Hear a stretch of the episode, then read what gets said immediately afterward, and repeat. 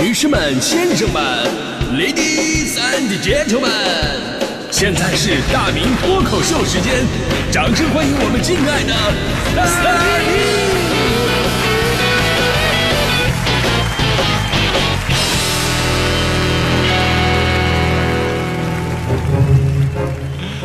好，欢迎各位来到今天的大明脱口秀，我是大明。呃，今天咱们说压岁钱。啊，这真的是一个让人又爱又恨的话题，因为很多的孩子肯定会特别的开心呢，但是成年人不一样，成年人是真心痛苦啊，因为成年人痛苦呢来源于两个地方，第一个就是对比，呃，就是我们小的时候，我们那会儿收到的压岁钱基本上都是十块二十的，最多不会超过两百，那现在孩子这压岁钱呢，那真的是相当一笔可观的收入啊，你怪不得我们小的时候啊，真的总是想快快长大。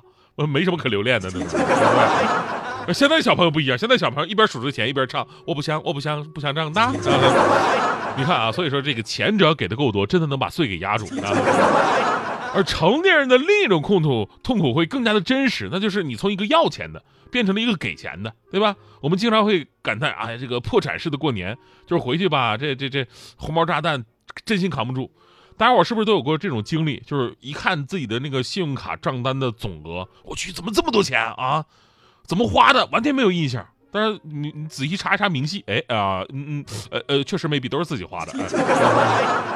到了过年，这种感觉更加明显了啊！尤其心中心中极度不平衡的是什么呢？就是看着这些孩子，你就会想，明明他收到的压岁钱比我拿到年终奖都多，那为什么还要我给他钱？所以世界上最惨的事儿，不是说小孩子的压岁钱被没收了，而是我明明比小孩子还穷，可是我还要给小孩子压岁钱。尤其是有的小孩子，那才一二三四岁，你啥都不懂，钱也不会花，我为什么要给你钱？啊，对，为什么你不给我钱？我我我刚好又会花钱，我又缺钱，所以，其之所以会有这种想法，原因有很多哈。但是我觉得有一个主要的原因是什么呢？就是压岁钱本来是一个讨彩头的仪式感，但是现在啊，因为这个压岁钱的数额在不断的增长，已经变成了成年人的一种社会压力了。首先呢，我们得回归到压岁钱本身的一个定义，就什么是压岁钱？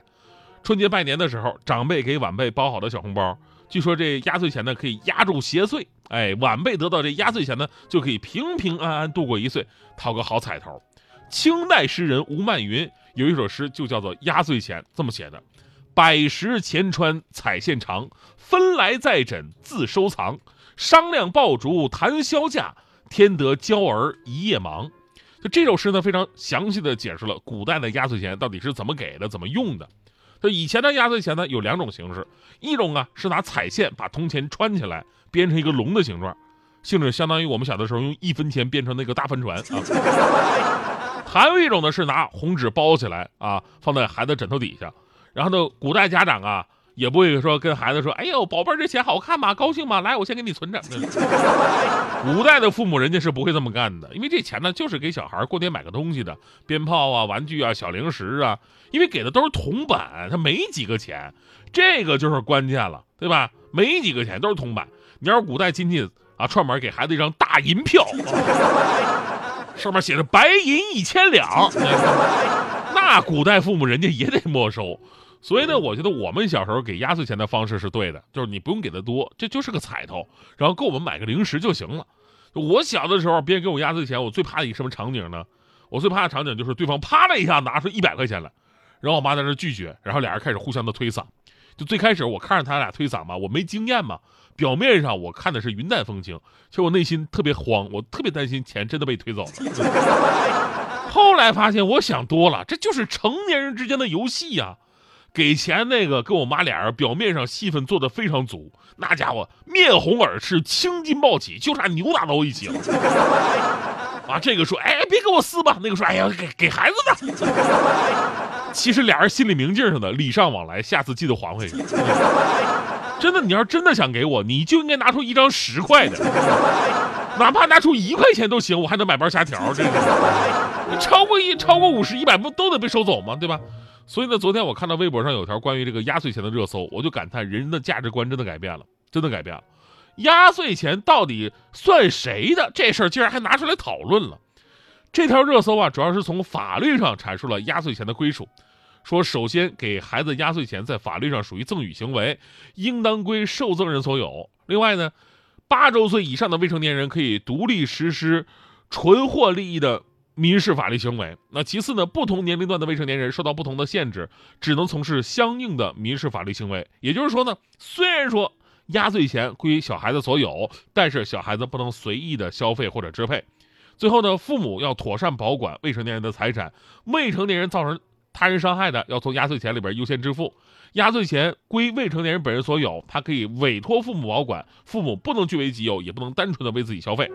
哎，从这个法律条款的角度来看呢，这孩子年满八周岁，那压岁钱就应该是他的个人财产了。那之后的爸爸什么妈妈给你存着啊，你最好是真存着，你要是不存着的话，你存着存着就没了，嗯，我告诉你。当然了，这个劝你不要这么做，否则容易挨揍，